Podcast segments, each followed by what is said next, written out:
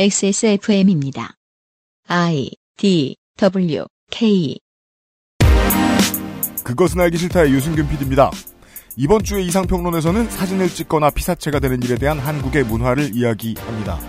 뉴스 라운드업에서는 재벌가와 마약, 중국과 아세안의 대립, 부산 해운대 그랜드 호텔의 이상한 폐업에 대한 이야기들을 준비했습니다. 2020년대의 첫 번째 그것은 알기 싫다입니다.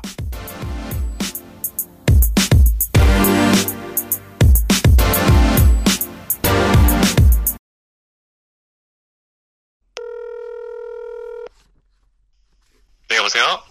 Hello. 네, 안녕하십니까. 윤세민 에디터가 전화기 안에 있습니다.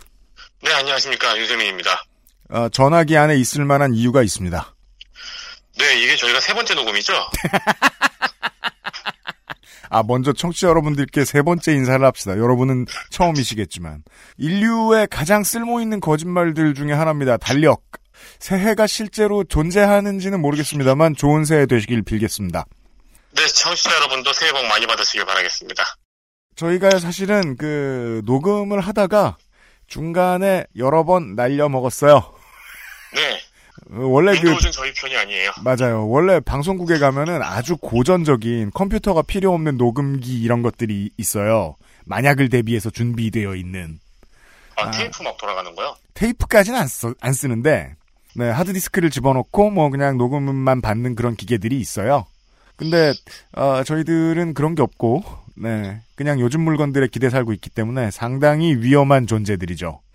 네, 우리 컴퓨터가. 네. 저희 예전에 그 다른 스튜디오 갔을 때 백업용 휴대폰 보고 되게 비웃었던 기억이 있는데. 우리도 하나 사야겠다.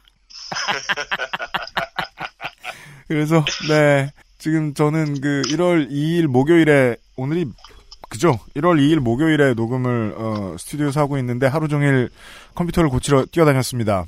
어, 큰 도움을 준 컴스테이션의 이경식 사장 및 어, 기술진 여러분들께 감사드리고요. 하루를 기다려주셔서 매우 감사드립니다, 청취자 여러분. 그리고 이번에 해보고 느낀 건데 우리도 그 다른 양인들처럼 어, 연말에 한번 조금이라도 좀 쉬어볼까 하는 생각이 들긴 드네요. 저희가 이상하게 연말 연초 휴일에 녹음이 항상 몰리죠. 그니까 말이에요. 그것까진 저는 참을 수 있었는데 연초에 뭔 사고가 이렇게 많은지 아, 그래서 여러 번 출근하는 것도 너무 이상해서 아, 윤세민 에디터는 그냥 어, 전화기 속에 집어넣고 오늘 진행을 하도록 하겠습니다. 물론 우리가 같이 녹음을 했던 그 전날의 녹음본에서는 다시 스튜디오에 뿅 하고 나타납니다. 네, 그것은 알기 싫다는 건강한 비움 친구 평산네이처 디메이트, 이달의 PC로 만나는 컴스테이션, 인생은 한방 원광디지털대학교 한방건강학과, 세상의 모든 도시락, 도시락몰에서 도와주고 있습니다. 광고와 뉴스를 돌보고 2020년의 첫 방송은 이상평론으로 시작하겠습니다. XSFM입니다. 세상 많은 도시락을 한눈에 비교하고 실패 없는 선택까지 도시락몰 건강기능식품 광고입니다. 물과 결합해 40배로 팽창해서 장운동을 촉진하는 질경이 씨앗 껍질 차전자피 차전자피 식이섬유가 들어있는 당신의 새로운 비움 친구 디메이트를 만나보세요. 이번만큼은 제대로 마음먹은 당신 과식과 야식을 피할 수 있다면 가르시니아 캄보지아 추출물이 함유된 건강한 비움 친구 디메이트가 도움을 드릴 수 있습니다. 식사 조절, 운동, 수분 섭취, 그리고 비움 친구 디메이트. 평산네이처.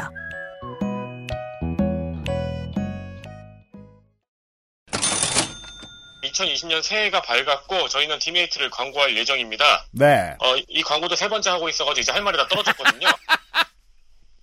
처음 들은 것처럼 리액션 해드릴게. 네, 어, 여러분이 새해 다짐한 다이어트 계획에 디메이트가 도움을 드릴 수 있습니다. Oh my god! 희소식을 하나 드릴 수 있다면은요, 네. 이 부분은 이제 피디님이 확인을 하시고 편집을 하시든 해야 될 부분인 것 같은데, 네. 현재 평산네이처 디메이트 액세스몰 페이지에서는 추석 할인 행사가 진행 중입니다. 이 게으른 마 사회이사 일 똑바로 안 한다. 네, 추석 할인 행사가 아직까지 할인 행사가 진행 중이기 때문에 네. 할인 행사가 끝나기 전에 추석 시즌이 지나기 전에 얼른 가서 구입하시면 좋고요. 아, 승질나, 진짜. 아, 아직 할인이니까 빨리 고치라고 못하겠고, 아무튼, 네. 네, 물론 디메이트는 작년과 같은 폭식 그리고 제로에 수렴하는 운동량을 유지하려는 분들에게 기적을 가져다 주진 않습니다. 당연합니다. 식사, 네, 식사량을 적절히 조절하시고 운동을 조금 더 많이 하시면서 디메이터와 함께 하시면은 좋습니다. 아하, 대변 어, 대변 활동에 도움을 줄 수 있는 차전자피와 체지방 감소에 도움을 줄 수 있는 가르시니아 캄보지니아가 함유되어 있습니다. 네. 여러 번 말씀드렸듯이 물에 타다가 조금 있으면 젤리처럼 부풀어 올라서 당신의 빈속에 허전함을 많이 채워줄 것입니다. 실제로 그런지 어. 궁금하셔가지고 네. 어, 젤리처럼 변하는지 물에 넣고 한번 실험해 보실 수는 있습니다만 젤리처럼 변한 뒤에는 먹기가 고역일 거예요. 그리고 이제 설거지를 조금 게을리 하시면은 나중에 설거지가 고역이라는 후기도 있더라고요. 그럼요. 네, 현재 저희 액세스몰 디메이트 페이지의 후기를 보시면은 이제 음. 본인이 본인을 소개하시기에 네. 이 온갖 다이어트 업체들의 주 타깃 대상이 되는 30대 직장녀가 음. 자세히 후기를 남겨주신 게 있습니다. 아 그래요? 남성 MC분들이 너무 어필을 못 하신다면서 네, 디메이트의 특장점을 세 가지로 자세하게 후기로 남겨주신 분이 있는데 네. 구매 전에 한번 체크해 보시면 좋을 것 같습니다. 좋아요. 훌륭한 후기였어요. 그렇습니다. 네, 액세스몰에서 추석 할인 행사를 진행하고 있으니까 찾아주시길 바랍니다. 부탁드려요.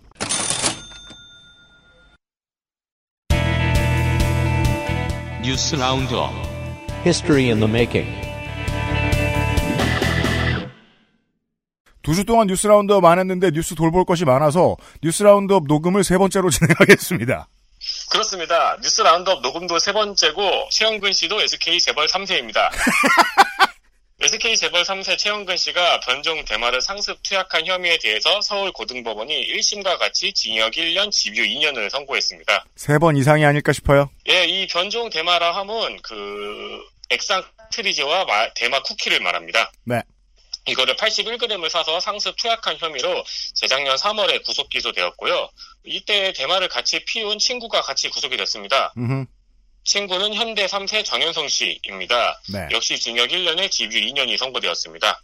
그리고 작년에는 앞서 CJ의 장남 이선호 씨도 1심에서 징역 3년에 집유 4년을 받았는데 이에 대해 현재 항소심을 진행하고 있습니다. 예. 홍정욱 회장의 따님 같은 경우에도 제가 한번 말씀을 드렸지요. 이것은 거의 대부분의 마약 사범들에 해당하는 형량이다. 전체 형량이 다 높아지는 것이 중요하다. 네. 그리고요.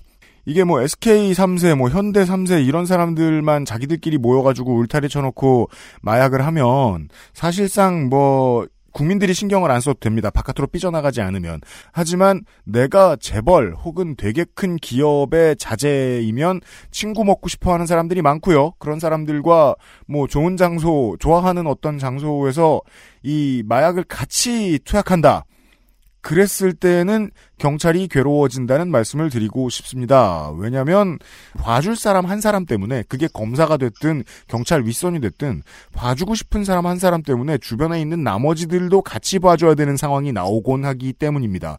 그 나머지는 그 사람들의 친구 혹은 그 사람들의 공급책 등등입니다. 이런 사람들을 다 봐주기 시작하면 결국은 마약 인프라가 한국 내에서 커지는 역할을 하겠지요. 실제로 국내에서는 마약이 지금 되게 많이 빠르게 퍼졌는데 국내 언론들이 이게 사회 문제라고 안 생각하는지 많이 안 다뤄서 문제인데 에, 이렇게 빠르게 퍼지는 속도에는 이 부잣집 아들 딸들이 한 몫을 한 것으로 저는 추측합니다. 다음 뉴스는 국제 뉴스입니다. 중국과 아세안 국가들의 해역 영유권 분쟁이 치열합니다. 문제가 되는 바다는 남중국해인데요. 그 아세안 국가들과 중국 사이에 있는 바다입니다. 음흠. 네, 이 남중국해 영유권은 오랫동안 논쟁이었는데 2002년에 중국과 아세안은 영유권 분쟁 악화를 막기 위해서 남중국해 분쟁 당사국 행동 선언을 채택을 해서 2021년까지 합의를 보겠다고 약속을 한 바 있습니다. 현재 중국이 자신의 영유권을 주장하는 근거는 구단선이라고 9개의 짧은 선인데요. 그러니까 뭐 자기들이 무슨 선을 정해가지고 이 남중국해의 90%가 자기들 바다라고 주장을 하고 있는 건데 아마 포털 창에 구단선을 검색해 보시면은 이 영역이 어느 정도인지 보실 수 있을 겁니다. 네, 제가 지금은 사라져버린 데이터인 오늘의 두 번째 녹음 때 이야기를 했는데요. 구단선을 가장 쉽게 설명하는 방법은 중국이 한국의 그 해안을 자기들 경제 수역을 마음대로 정했는데 그 안에 신안군이 들어가는 것과 비슷한 상황입니다. 고군산 네. 군도가 중국 거라고 말하는 것과 비슷한 상황이에요. 네, 그 지도상으로도 자기네 바다가 아닌 것 같은데 그렇다고 말하고 있는 중입니다. 네. 이 2021년 그러니까 내년에 합의를 보겠다고 약속을 한 바 있었잖아요. 네. 그런데 중국이 몇 년 전부터 이, 이 해역에 있는 암초들의 인공섬이나 군사기지를 짓고 있습니다. 음. 이제 내년에 합의가 다가오기 전에 자기들한테 유리하도록 그 근처에 시설물 등을 지어 놓겠다는 건데 이 인공섬이나 군사기지를 짓는다고 영유권을 주장할 수 있는 국제법상의 근거는 없습니다. 네. 어, 중국이 강자를 놓고 맘대로 거기다 시설물을 짓고 있으니까 아세안 국가들도 바쁘게 유엔에 영유권을 주장하는 제안서를 보내거나 해안 경비를 강화하는 등의 대응을 하고 있습니다. 그리고 여기에 또 신경을 쓰고 있는 나라가 미국이죠. 그렇습니다. 네, 미국은 인도와 일본 그리고 아세안 국가들과 함께 남중국해에 항공모함을 보내는 항행의 자유 작전을 펼치고 있습니다. 네. 시급한 뉴스는 아니지만 변화는 최근에 드라마틱하기 때문에 잠깐 이야기를 하고 넘어가도록 하겠습니다. 예전에 필리핀과 베트남, 말레이시아, 남중국해를 둘러싸고 있는 세 개의 국가입니다. 아마 한국하고 비슷한 일들이 일어날 가능성이 가장 큰 것은 어, 독도와 관련된 영유권 주장에 대한 얘기도 크지만 그 거기에 더불어서 남중국해의 이름을 바꾸자라는 이야기들도 많이 할 것입니다. 근데 아직은 안 할 거예요. 왜냐하면 남중국해의 이름을 바꾸자고 하면 베트남은 동베트남해라고 말하고 싶을 것이고 필리핀은 서해라고 부르고 싶을 거거든요. 말레이시아는 북해라고 부르고 싶을 것이고 즉 중국 입장에서 이 3국이 서로 의견을 못 맞추도록 하는 데에 이름 바꾸기 논쟁을 집어넣을 가능성이 있는데 지금 쓰이지 않을 것은 이 아세안의 세 개의 국가들은 현재 이 남중국해 분쟁에 있어서는 사이가 매우 좋아졌다는 것입니다. 그리고 또한 이 중국의 눈치를 봐가면서 그동안 이야기를 못하다가 요즘은 좀 목소리가 많이 높아졌는데 아세안과 중국이 외교적 분쟁을 할 수 있게 된 근거는 여러 가지가 있겠습니다만은 당연히 경제적인 이유들도 있겠고 미국이 아세안 국가가 예전보다 좀 많이 필요해졌기 때문이기도 합니다. 인도랑만 친한다고 해서 현재의 전략을 수립할 수 있는 것은 아니기 때문이지요. 앞으로 한동안 많이 들으실 이야기이고 동아시아의 정세를 분석하는 데에 중요한 척도로 등장하게 생겼습니다. 그동안은 그 해당 국가들 사이에서만 그랬는데 이제 한국이나 일본, 대만도 이 문제를 지켜볼 필요가 생긴 것 같습니다. 그렇고요. 세월호 참사에 대한 얘기를 좀 하겠습니다. 네, 세월호 참사와 가습기 살균제 사건을 조사하는 사회적 참사 특별조사위원회에 자유한국당의 추천으로 임명된 김기수 비상임위원이 12월 31일 세월호 유가족의 반대로 전원위원회에 참석하지 못했습니다. 네. 어, 그렇다면 세월호 유가족은 왜 자유한국당 추천 임명위원을 반대할까요? 이 김기수 비상임위원은 우익 유튜브 채널 프리덤 뉴스의 대표이며 채널을 통해서 세월호 참사에 대한 비판적인 발언을 수차례 해왔습니다. 예. 과거에도 세월호 조사위의 새누리당 추천위원인 황전원 전 위원 역시 자유한국당의 추천으로 이번 사회적 참사 특조위 위원으로 임명이 되었거든요. 그런데 작년에 이 황전원 위원 역시도 유가족이 반대를 한 바 있었죠. 네. 그렇기 때문에 어, 박근혜 정권에서 특조위의 조사 활동을 방해했음을 인정하고 반성하며 사회적 참사 특조위에서 업무에 최선을 다할 것이라는 각서의 입장을 찍고 위원에 임명된 바 있습니다.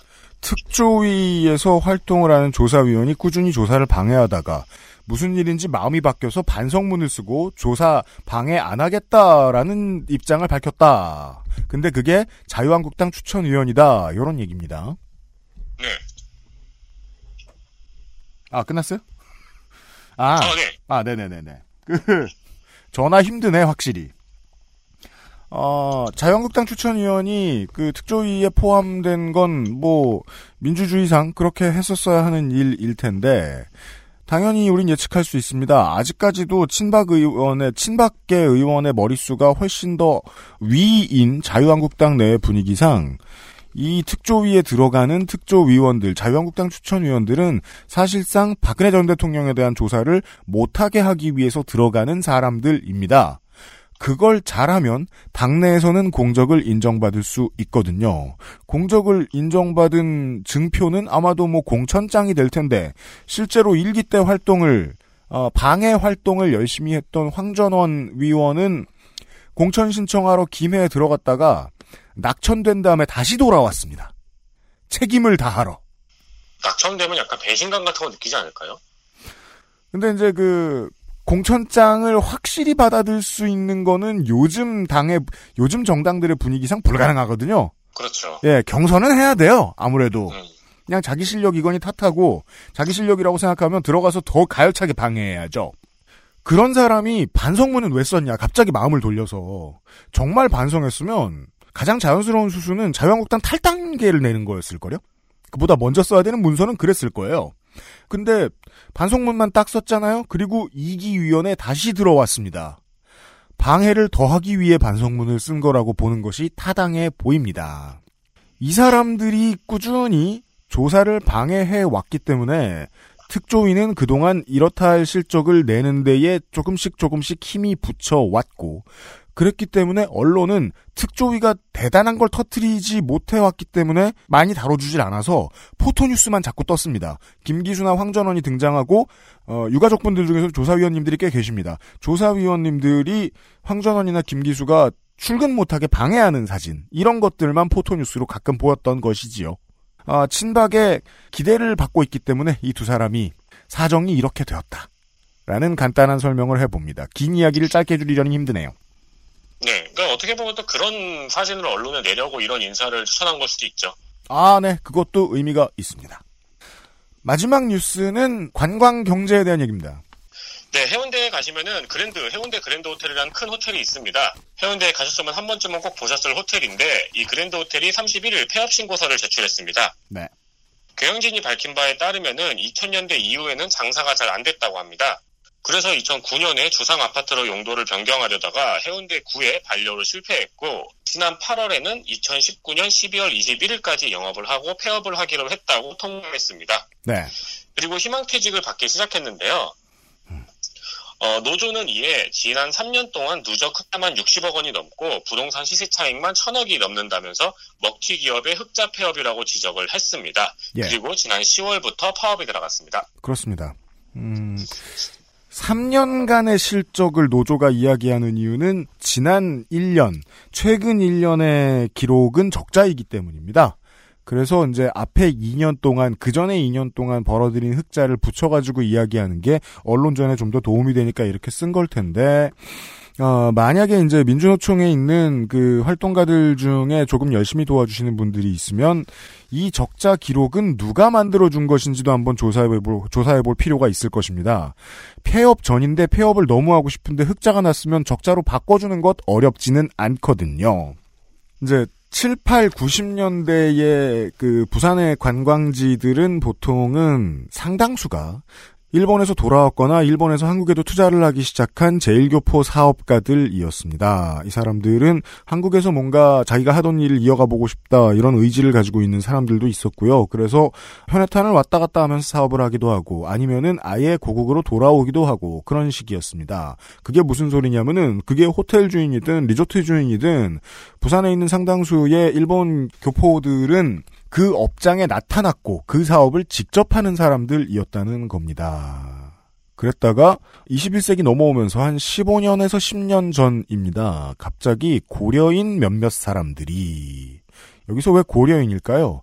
한국 국적을 취득하기가 좀 쉬웠기 때문입니다. 그래서 투자하기가 용이했을 수 있습니다. 어, 러시아계의 마피아 자본을 들고 와서 해운대의 땅, 뭐 그리고 다른 뭐 부산의 몇 군데 관광지들의 땅을 사들인다는 소문이 마- 덜어났었습니다. 언론 보도도 종종 됐었습니다. 그런데 어, 그러면은 러시아 마피아가 고려인을 바지 사장으로 세우고 해운대에 돈을 투자하고 있다는 그림인가요? 어 제가 하고 싶은 얘기에 따르면 그 얘기는 아니에요. 아, 죄송합니다. 아니요, 괜찮아요. 다른 나쁜 일들도 되게 많았거든요. 우리가 지금 녹음하면서. 죄송할 게 뭐예요, 이게 지금. 그 러시아 마피아의 자본이 그냥 자본으로서의 역할을 했다라고 보는 게 타당할 것 같습니다. 돈은 그냥 돈이니까 돈 굴릴 곳들을 찾다가 요즘 부산 관광이 돈이 많이 남는다더라 라면서 그 자본을 줄 테니 들고 가서 굴려봐라 하는 업체들이 있었을 거고 거기서 자본을 받아와서 사업을 새로 넘겨받은 쪽이 그냥 관리자죠. 사실상 자본의 관리자입니다. 아, 네. 그러면 어떻게 되느냐? 우리가 이제까지 많은 그 경제활동에서 봐왔던 그림이 됩니다. 예전에는 돈도 가지고 있고 사람도 나타나던 사장님이라는 실체가 있었다가 2010년대, 2000년대 말에 들어와서 그냥 자본만 남은 형태로 바뀌었다라는 거죠. 그런 식으로 지금 용도 변경을 하거나 땅을 다른 용도로 살 사람들에게 시세 차익을 많이 남기고 팔거나 이 마피아 자본은 그런 식으로 수익을 많이 남겼을 텐데 그동안은 왜 티가 안 났느냐? 보통 관광지엔 노조가 없어요. 그런데 한국은 노조가 있는 호텔들이 많습니다. 생각보다 우리나라의 노조 조직률에 비해서 뭉치기도 쉬운 점도 있고 여러 가지 뭐 이유들이 있습니다만은 그건 길게 설명할 수는 없으니까 노조가 있었기 때문에 그나마 티난 사건입니다. 아, 예전에는 정말 말 그대로 사람들이 이야기하는 지방선거 할 때 가끔 이야기하는 지역 경제라는 게 실제로 존재하던 시절이 있었는데 지금은 안 그렇게 됐다는 걸 이 그런 단편을 되게 잘 보여주는 사건이라고 할 수 있습니다. 그게 러시아계가 됐든 어느 나라계가 됐든 그냥 자본이라서 만약에 해운대 그랜드 호텔을 다른 호텔 법인에 산다면 아마도 노조를 없애는 조건으로 매각하겠다 라고 밀실 합의를 했을 가능성이 있고요. 그래서 폐업을 대신해 준 걸 수도 있고요. 그게 아니면 정말로 용도 변경을 하겠죠. 다른 주인이 나타나서. 그래서 시세 차익을 남기고 빠지겠죠. 그렇게 하는 이유는 그저 순수한 자본이기 때문에 사람을 봐줄 이유가 없기 때문일 거라고 생각합니다.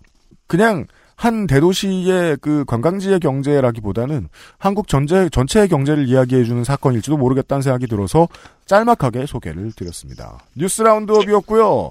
어, 어, 뿅 하고 윤세민 에디터는 어, 나타나서 사무실로 오겠습니다. 네, 휴대폰을 문질러 주세요. XSFM입니다. 스레드가 늘어서 CPU만 바꿔 쓸 수 없다니 이게 무슨 청천벽력 같은 소리일까요? 맞긴 맞는 말입니다. 당황한 마음을 추스르고 컴스테이션에 전화 주십시오. 초고사양 주류의 시장에서 당신에게 필요한 적당한 스펙을 찾기 위해 최선을 다하겠습니다. 주식회사 컴스테이션 인생은 한방. 원광 디지털대학교 한방건강학과에서 2020학년도 신입생, 편입생을 모집합니다. 주부, 개인사업자, 만학도 등 많은 이들을 위해 열려있는 원광 디지털대학교의 장학제도도 알아보세요.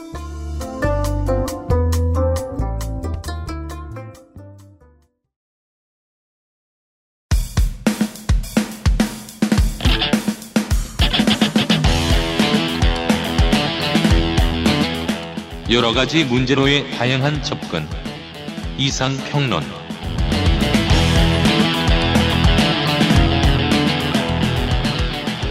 2020년대 문을 여는 이상평론 시간입니다. 손이상 선생이고요. 네, 안녕하세요, 여러분. 올 한 해에도 행복한 어, 일들이 가득하시기를 바랍니다. 어, 21세기의 열사 손이상입니다. 열사? 열라 사랑해요. 그렇습니다. 열라 사랑합니다. 네. 네. 요즘 한국인들이 민초에 빠져 있어요. 네, 그렇습니다. 음. 음, 많이 먹어요. 저는 민초 좋아합니다. 그 민초 논쟁이 찍먹 부먹 논쟁처럼 발전하고 있더라고요. 어, 그렇죠. 네. 네. 못 드시는 분들은 아주 못 드시더라고요. 그러니까 그러니까요. 이- 누군가는 평생 먹어도 치약. 음, 그렇죠. 네. 네, 그렇습니다. 네. 세상에 있는 것은 무엇이든 가치를 평가하려면 다른 것과 비교를 해봐야 합니다. 저는 세상에서 저희 집에 있는 개가 제일 똑똑한 줄 알았어요, 예전에. 왜냐면 그 개랑 시간을 가장 많이 보내는데 음, 네. 다른 개랑 시간을 보내는 일이 없기 때문입니다. 어, 예. 그 개가 앉아, 일어서, 누워, 세 가지를 할 수 있었고요. 그 강아지와 처음 같이 살게 되었을 때 네. 안자를 처음 가르, 가르쳤을 때 희열은 잊혀지지 않죠. 네. 그래서 어 우리 개는 개 똑똑해. 똑똑하다고 생각하죠. 네. 피카츄 인형에서 누나를 뜯어가도 인형을 막 다 이렇게 분해를 하진 않습니다. 그렇죠. 네, 그것만으로도 네 네. 제너러스하구나. 네. 네. 네. 온순하다고 생각했죠. 네. 나중에 근데 제가 어떤 친구 집에 가니까 그 집에 있는 개는 시키지 않아도 쓰- 그 개가 분리수거를 하더라고요. 쓰레기를. 그렇습니다. 막 캔은 캔깡통 버리는 데다 버리고. 네. 그리고 네. 그리고 그 막 또 뭐야 휴지 같은 쓰레기는 음. 그 휴지통에다가 버리고요. 네. 그 개를 키우고 계시니까 네. 그게 가능한가요? 할 수 있어요. 진짜요? 네. 그, 그, 그, 어, 개과의 동물과 인간과의 교감은 생각보다 무궁무진한 가능성들을 가지고 있다는 걸 알게 돼요. 음. 근데 우리가 이제 중간에 관두게 되는 이유는 너무 피곤하거든요. 그렇겠죠. 네. 뭐 개나 사람이나 서로 쳐다보면서 아 이 새끼 무슨 소리 하지 이러면서 고민하다가 하루가 뉘엿뉘엿 가고 그래요. 근데 그렇죠. 거기에 종종 성공하는 사람과 개가 있어요. 음. 그러면 그 페어는 어마어마한 시너지를 내죠. 근데 그렇게 성공하려면 정말 하루 왼종일 개를 붙들고 그 계속 얘기를 해야 돼요. 네. 이거 해라 저거 해라. 하여간 그 이제 남의 집 개를 보니까 아 우리 집 개가 그- 그다지 똑똑하지 않구나 음. 라는 걸 그때 알게 됐죠. 네. 어 평가는 꼭 상대가 필요합니다. 그렇습니다. 상대적이죠. 어 이렇게 비교를 함으로써 우리 집에 있는 애가 사실은 남의 집에 있는 애랑 좀 다르구나. 음. 어, 사실은 별로 똑똑하지 않았구나. 빠, 라- 빠보다. 란- 네. 라는 것을 알 수 있는 것은 문화도 마찬가지입니다. 그럼요. 네, 사회적 체제, 어, 사회적인 분위기, 관습 등등도 마찬가지입니다. 비교를 해보면 일반적으로 우리는 음식을 뜨겁게 먹잖아요. 네. 다른 나라 사람들은 음식을 안 뜨겁게 먹잖아요. 네. 그 다른 나라 음식을 먹어보니까 어 이게 뜨겁지가 않아요. 음. 그런 것을 알게 되죠. 그러면 음. 쟤네가 이상한 건가 우리가 이상한 건가라는 것을 비교를 그때 이제 막 하게 되고 음. 아 이것은 특별히 누가 이상하다기보다 어 좀 이제 그냥 다르구나. 라고 생각할 수가 있게 됩니다. 차이를 경험하고 마음속에 넣어둘 수 있는 기회를 얻게 됩니다. 아, 다르네. 네. 음. 상대적으로 비교를 함으로써 말이죠. 때때로는 문화를 비교함으로써 무- 문화 문화의 비교가 그 발전과 개혁의 원동력이 되기도 합니다. 한 백 몇십 년쯤 전에 중국 사람들이 서양 사람들을 만났잖아요. 서양 사람들, 서양 여자들의 발을 보니까 전족을 안 하고 있는 거예요. 쟤네들은 왜 발이 저렇게 클까? 발이 크네? 어머머 그래? 라고 어 근데 그 딱 보고 나서 아 쟤네가 이상한 걸까 우리가 이상한 걸까라고 그 고민을 하다가 순수한 질문을 던지죠. 네. 크네? 혹은 발이 남자만 해. 어 근데 그것보다는 그게 더 충격이었겠죠. 네. 여성이 달리기를 할 수 있네? 어, 네. 질문이 발전합니다. 네. 어, 원래 저 크기 아닐까? 음. 음.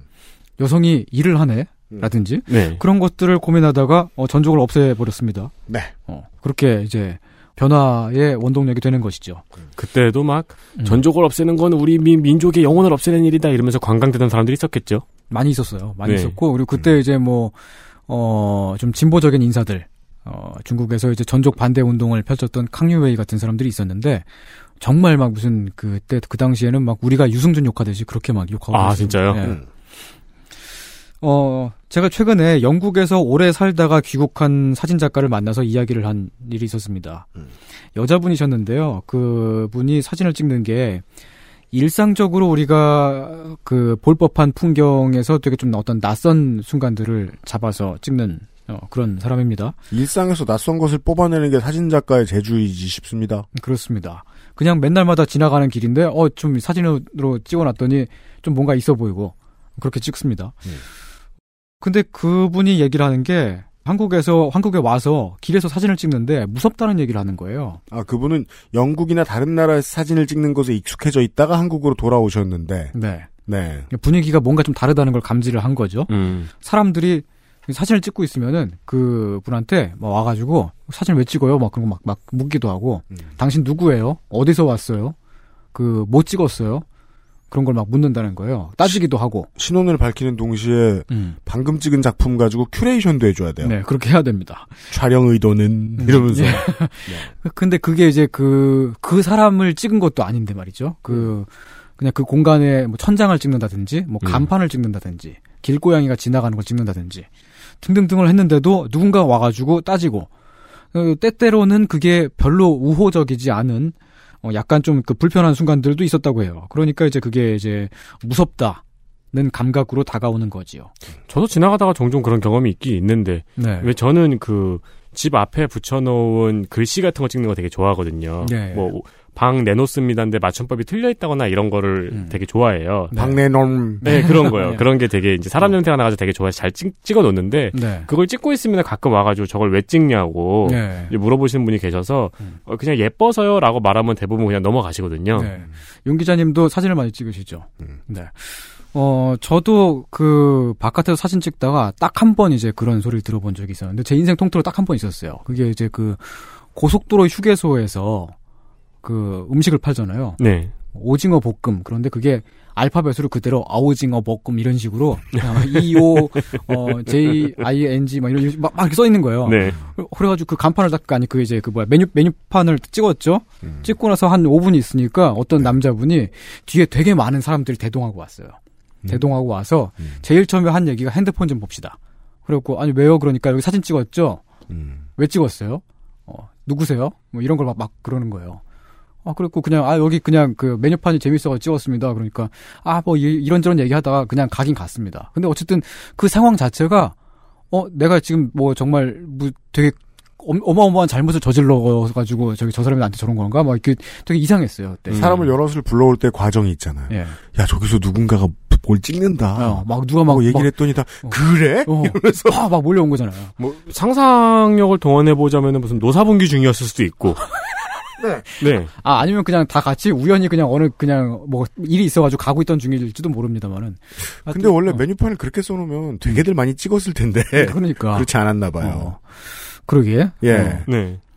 그런 일들이 있었습니다. 음, 그, 아, 그, 저한테 그렇게 그 어떤 그런 일들을 겪었다고 말했던 그 이제 영국에서 오셨다는 그분도 이제 그런 얘기를, 어, 했던 거죠. 근데 그, 사실 그런 이야기를 그 제가 겪은 것도 있거니와 방금 윤 기자님이 이야기했던 것도 있고, 어, 주변에서 종종 듣는 얘기이기도 합니다. 이런 게. 어, 주로 이제 외국인이거나 외국에서 오래 살다 왔거나 그런 경우에 더 이제 한국에 왔을 때 어 좀 컬처 쇼크를 느낄 정도로 되게 좀 이상한 경험이라고 말을 하는 경우들이 좀 있습니다. 한국에서만 산 한국 사람은 저죠.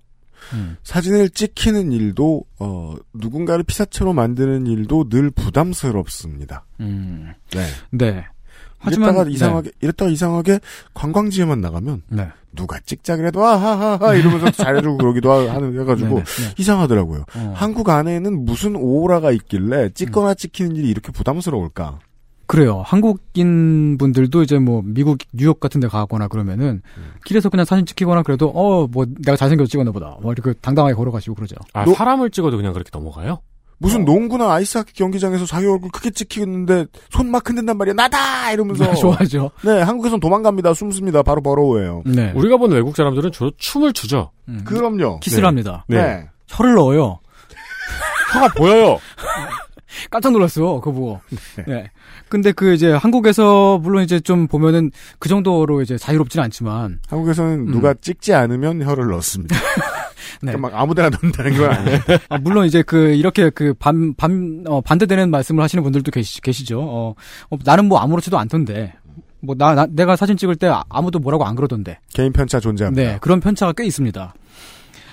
영어권의 토론 덕질 사이트인 reddit.com이라고 있습니다. 네. 예. 토론 사이트라 스스로들 부르고 있지만 우리가 보기에는 네. 어, 예. 예. 일반적으로는 나치 양성소라고 불리고 근데- 있죠. 어, 근데 그 모- 모든 thread가 다 그렇지는 않습니다. 그, 그럼요. 네. 거기도 식물계 있고. 네, 네. 그렇습니다. 그 Reddit에 보면 한국 관련 주제만 얘기하는 그 코너가 따로 있어요. 네. 거기는 서로 되게 정중하게 이야기를 오- 그 주고받는 그런 그 사람들이 많이 있고 레딧에는 5만 코너가 다 있죠. 네, 그렇습니다. 그 한국 관련 주제만 이야기하는 코너에는 지금 한국에 살고 있거나 아니면 살다가 다른 나라로 돌아갔거나 어, 아니면 그 한국에 관심이 많은 외국인들 아니면 그 한국에서 취업을 하고 싶은데 정보를 얻고 싶어하는 사람들 등등등이 모여서 한국에 대한 이야기를 하루 연종을 하고 있습니다. 그렇죠. 음. 근데 거기에 보니까 어떤 사람이 한국에서 공개적으로 사진을 찍어도 됩니까? 라는 어, 질문을 세웠어요. 여기서- 공개적으로 사진을 찍어도 되냐? 여기서 네. 공개적으로란 말은 아, public. 나를 공개한다는 게 아니고 예, 그렇죠. 네. 어, 공개된 장소에서 네. 공, 공 공적으로 어, 그렇게 사진을 찍어도 되, 겠느냐그 글을 세운 사람이 방문하는 나라마다 거리 사진을 찍는 걸 좋아하는 사람이었어요. 어, 근데 이제 그 다른 나라 많은 나라를 가봤나 봐요. 어떤 곳에서는 사람들이 사진 찍히는 거를 안 좋아하니까 혹시 한국도 그렇냐는 질문이었습니다. 답변은 제각각이었습니다. 괜찮다. 아무 문제 없다. 네가 외국인이면 그냥 관광객이었겠거니 하고 아무도 신경 안 쓴다라고 하는 의견도 있었고요. 그 댓글을 단 사람은 자기의 경험이 그거였다는 얘기입니다. 그렇습니다. 어, 일반적으로는 괜찮다. 누가 따질 수도 있는데 따지면 사진을 삭제하는 걸 보여주면 된다. 라고 하는 의견도 있었습니다. 어, 이거는 남한을 갔다 하는지 북한을 갔다 하는지 알 수 없는 반응입니다. 음, 근데 아마 남한에서 그런 일을 겪었을 법합니다. 공이 비슷할 것 같아요. 네. 아, 그래도 북한만큼은 아니겠죠. 네. 음. 반면에 거리 사진은 한국에서 사회적으로 허용되지 않는다라고 하는 의견도 있었습니다. 네. 심각하게 뭘 뒤어본 모양입니다. 이 댓글 단 사람은. 각자 자신의 경험이 다른 거네요. 음, 네, 그렇습니다. 한국에서 사회적으로 그 공개적으로 사진 찍는 게 허용되지 않는다라고 하는 그 극단적인 의견을 낸 사람은 어떤 외국인 여성이었는데 한국에 살다가 돌아가신 분이에요. 근데 그 아까 자기 나라로요. 네네. 하늘나라로 돌아가신 게 아니고. 네. 그렇게 돌아가진 않고 네. 아, 이렇게 그, 어, 뭐야, 회원 정보를 딱 클릭해 보면 알 수 있잖아요. 네. 어, 그랬고, 아, 아, 이 사람이 이제 한국에 살았었구나, 이걸. 그 외국인 여성은 거기다가 이제 자기 경험담을, 자기 그 썰을 되게 길게 풀어놨습니다. 그분은 몇 년 전에 서울에서 사, 진 수업을 들었었는데, 음, 사진 강의 과정에 거리 사진을 찍는 그 촬영도 포함이 되어 있었다고 합니다. 네. 스트릿 포토는 현대 사진에서 되게 중요한 장르죠. 네. 구도를 배울 때 처음부터 많이 가르친다고 들었습니다. 네, 그렇습니다. 그리고 거리 사진이라고 하는 것은 이제 스튜디오 안에서 찍는 게 아니기 때문에 바깥에서 찍는 거기 때문에 더 많은 상황을 접하게 되고요. 그리고 어 다큐멘터리 사진으로서 어, 그 살아있는 사진을 네. 찍을 때에도 어, 많이 이제 어, 반드시 들어야 하는 수업 중에 하나죠. 어, 근데 그 사람이 이제 그 사진 그 수업 중에 그 다른 학생들이랑 같이 교수님이랑 같이 이제 길을 가고 있었어요. 그러면서 이제 그 거리 사진을 찍고 있었겠죠. 길에 있는 어떤 노점상을 찍었습니다. 노점상을 찍었다는 게 그 노점상을 노려가지고 그 사람을 막 이렇게 딱 찍은 게 아닙니다. 그 사진이라고 하는 건 항상 그렇잖아요. 찍을 때. 어, 사진의 그 사각 프레임 안에 네. 그 노점상이 있는 풍경을 찍은 거죠. 그러니까 그 딱그 계단 계산된 어떤 그 각도 구도 안에 어막 어떤 모습을 넣은 것입니다. 음, 그렇게 그러니까 사진을 찍었습니다. 본인이 의도한 구도가 있었겠죠? 네 그렇습니다. 네. 어, 이렇게 뭐 노점상 분 얼굴을 완전 클로즈업으로 당겨서 찍은 것도 아니고. 네 그렇게 찍지는 않았겠죠. 어. 그리고 만일 그렇게 찍었으면 좀 약간 이상한 사람이고. 네. 하여간 그렇게 그 노점상 사진을 찍었는데 근데 그 옆에 지나가고 있던 옆에 있던 어떤 사람이 어 와서 그 사진을 왜 찍냐고 그 사진을 다 지우라고 요구를 했다는 거예요. 그 요구를 거절을 했더니 그 사람이 경찰을 불렀고 경찰이 출동을 했습니다. 경찰이 그 찍은 사진을 들여다봤다고 합니다. 좀 이상한 일이죠. 음. 동의 없이 어, 남의 재산을 음. 예 꺼내다 보는. 음, 네. 사진과 교수가 그 옆에서 이제 경찰한테 법을 설명을 하고 이것이 불법이 아니다, 잘못이 아니다라고 설명을 했지만 경찰은 괜한 문제를 일으키지 말고 딴 데로 그냥 가세요라고 말을 했다는 겁니다. 그렇게 썰을 얘기를 한 여성은 그 시점에서 한국에 실망을 해서 거리 사진을 더 이상 찍지 않았다고 해요. 그분 입장에서는 옆에 교수님이 없었다면은 정말 무서운 상황이었겠구나라는 생각을 했겠죠. 음. 그러니까 혼자서는 이렇게 네. 사진을 찍으면 안 되겠구나. 네. 근데 사실 근데 한국에 지금 살고 있고 그 당연히 그 한국에 살고 있는 게 저는 제일 익숙하거든요. 다른 나라에 가는 것보다. 네. 그런 입장에서 말하자면 저는 한국에서 되게 자유롭다고 느끼, 느낍니다. 되게 자유롭게 느끼고 그 어지간한 제약을 다 피해가고 있는데 근데 어 그게 익숙하지 않은 사람들 의 경우에는 그 사람이 가지고 있는 문화적 배경, 자기한테 이제 몸에 익어 있는 그런 습관들을 가지고 한국에 딱 왔을 때 그냥 갑자기 딱 맞닥뜨리는 뭔가 어떤 장벽이 딱 보이는 거예요. 얼마 전에 아주 오랜만에 네. 친구를 만났는데 상하이에서 살고 있대요. 네.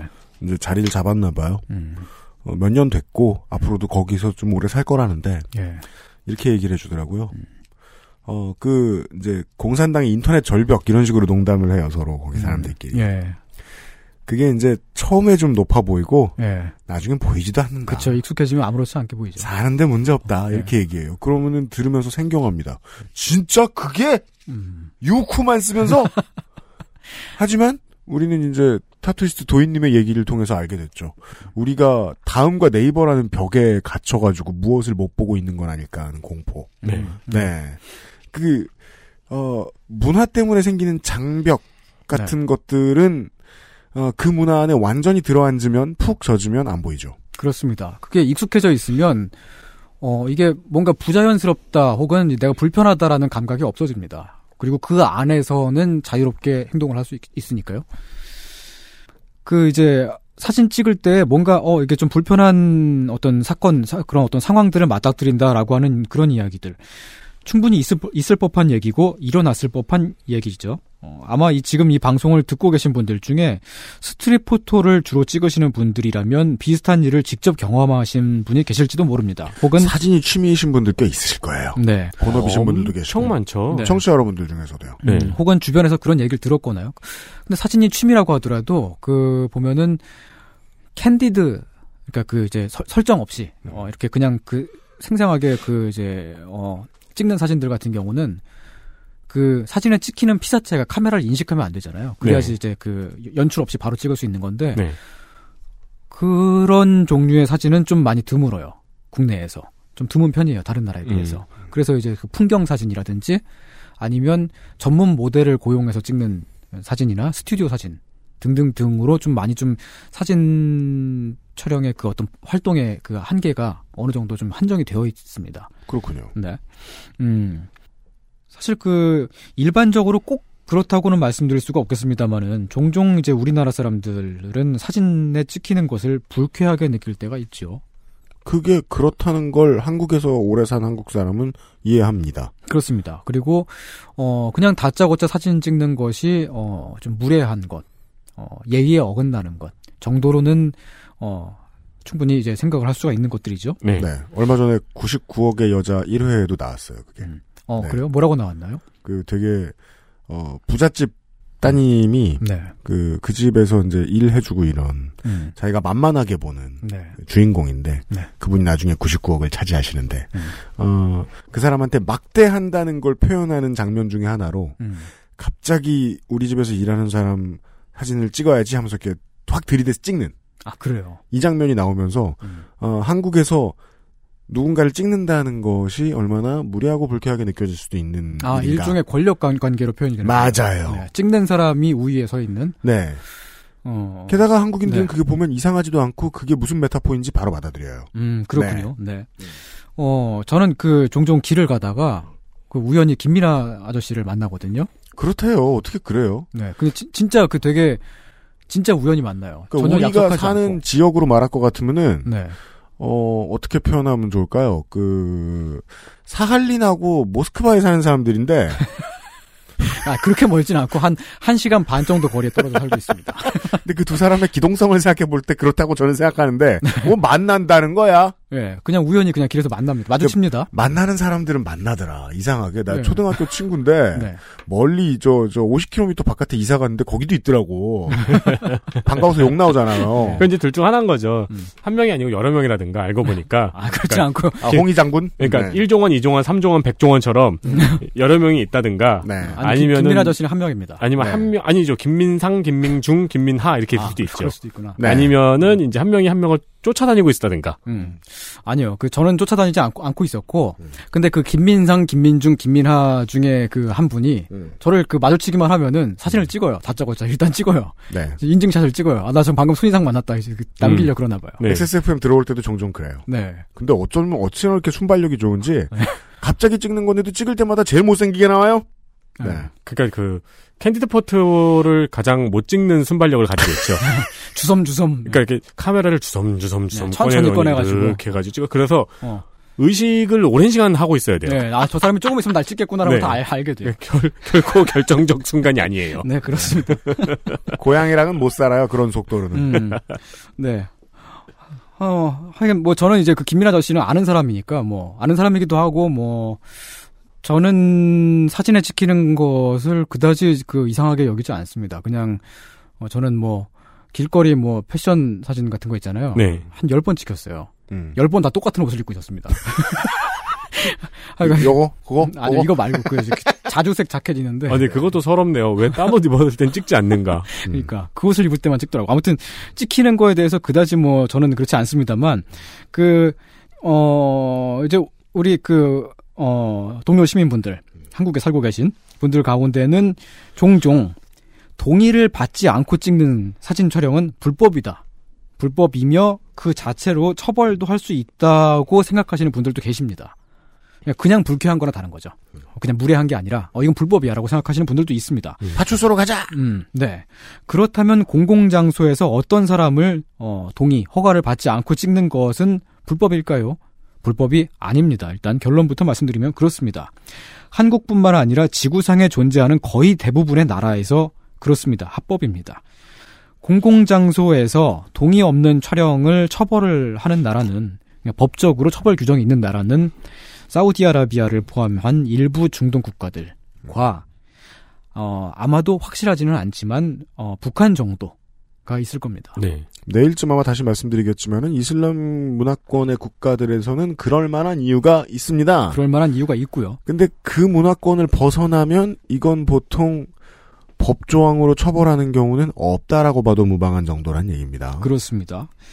어, 그렇기 때문에, 어, 지금 그, 우리는 문화의 비교, 어, 비교 문화를 얘기하고 있었으니까요. 관점을 조금 돌려봐서 한국에서 노점상을 찍었다는 그 외국인 여성의 이야기로 잠깐 돌아가 볼게요. 그 여성의 관점에서 본다면, 경찰까지 출동을 했던 그 일이 굉장히 낯설고 이상한 일이었을 수가 있는 거지요. 그 서양의 문화적 배경에서 본다면 그 사람이 겪은 일에는 그 두 가지 이상한 게 있는데요. 첫 번째로는 사진에 찍힌 당사자도 아니고 그 옆에 있던 사람이 항의를 한 겁니다. 그러니까 그건 뭐냐면은 어 누군가가 보기에 사진을 누군가가 찍고 있는 그 행위 자체를 어 그 다른 누군가는 항의를 해도 되는 일. 그러니까 사회적으로 뭔가 어 이건 좀 안 좋은 일로 그렇게 받아들이고 있다라고 판단할 만한 거죠. 저 사람이 나를 찍었으면 나는 저 사진을 확인할 권리가 있다. 음. 음. 방금 어떤 땅에 뚝 하고 떨어졌는데 그때는 제3자는 다 똑같은 사람처럼 보이잖아. 음. 어떤 제3자가 개입하더라도 그게 문화의 간섭처럼 읽힐 때가 있어요. 네. 네. 이 제3자 한 사람이 미쳤구만 이런 생각이 잘 안 들어요. 음, 그렇습니다. 그리고 어 또 다른 또 이제 좀 이상한 일은 그 경찰이 와가지고 수색 영장을 제시하지 않고 그 카메라에 있는 사진을 들여다본 겁니다. 네. 네. 어, 그 두 가지가 다 다른 나라, 그러니까 그 서양의 기준에서 말하자면 다른 나라에서는 흔치 않은 일입니다. 뉴스거리가 될 만한 정도의 음. 일이죠. 네. 그래서 그, 뭐, 포- 저 카메라를 뺏어갔다거나 아니면 카메라를 부셔버렸다. 뭐, 뭐, 연예인이. 음. 매니저가. 그랬을 때 소송에서 승리해서 어, 돈을 두 배로 챙기는 파파라치의 이야기를 미국 단신에서 가끔 볼 때가 있습니다. 우리가. 그렇습니다. 어, 그게 그- 정의롭다는 게 아니지만요. 예, 그게 정의롭다는 게 아니라, 어, 그것을 검열할 수 있는 권리가 없거든요.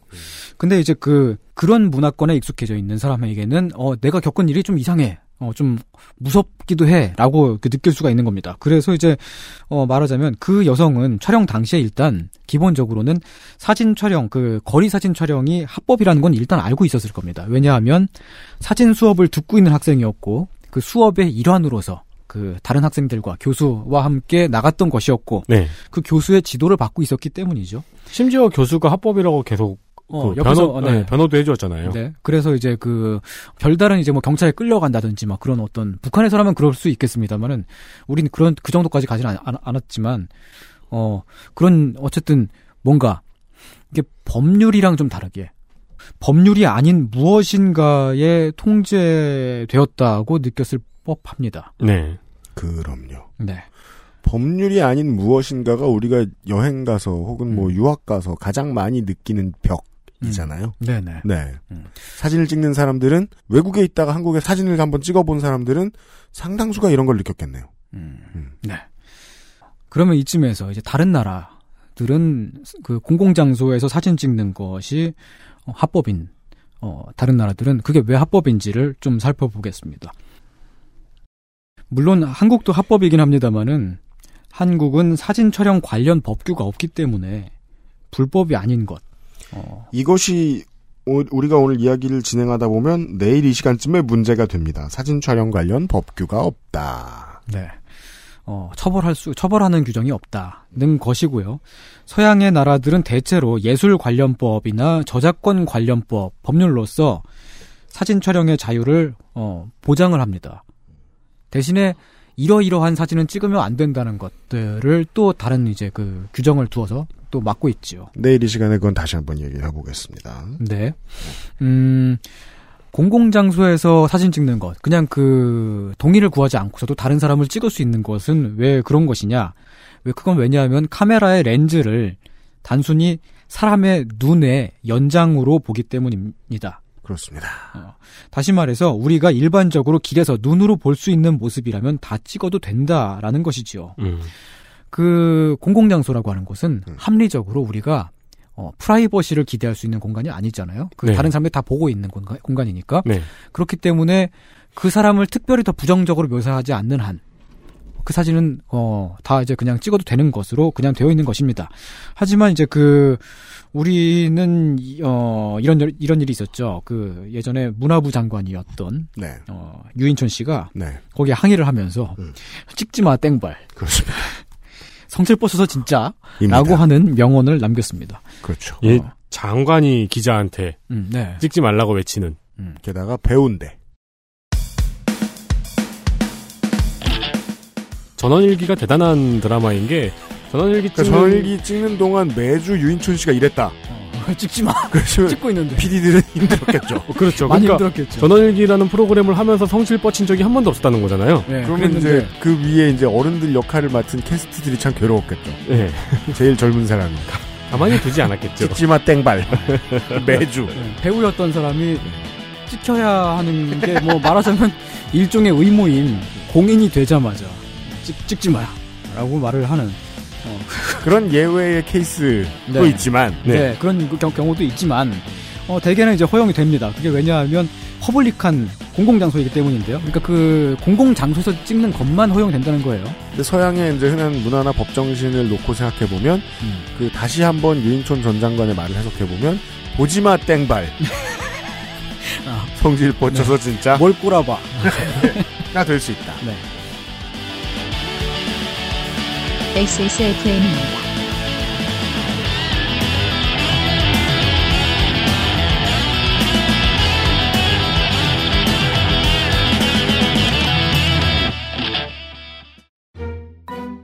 아, 맨날 똑같은 반찬. 흠, 내일 또 뭐 먹지? 걱정 없이 도시락 몰. 세상 많은 도시락을 한눈에 비교하고 베스트 랭킹으로 실패 없는 선택까지. 매일매일 다양한 나를 위한 도시락. 지금 바로 도시락몰과 함께 하세요. 세상의 모든 도시락, 도시락몰. 건강기능식품 광고입니다.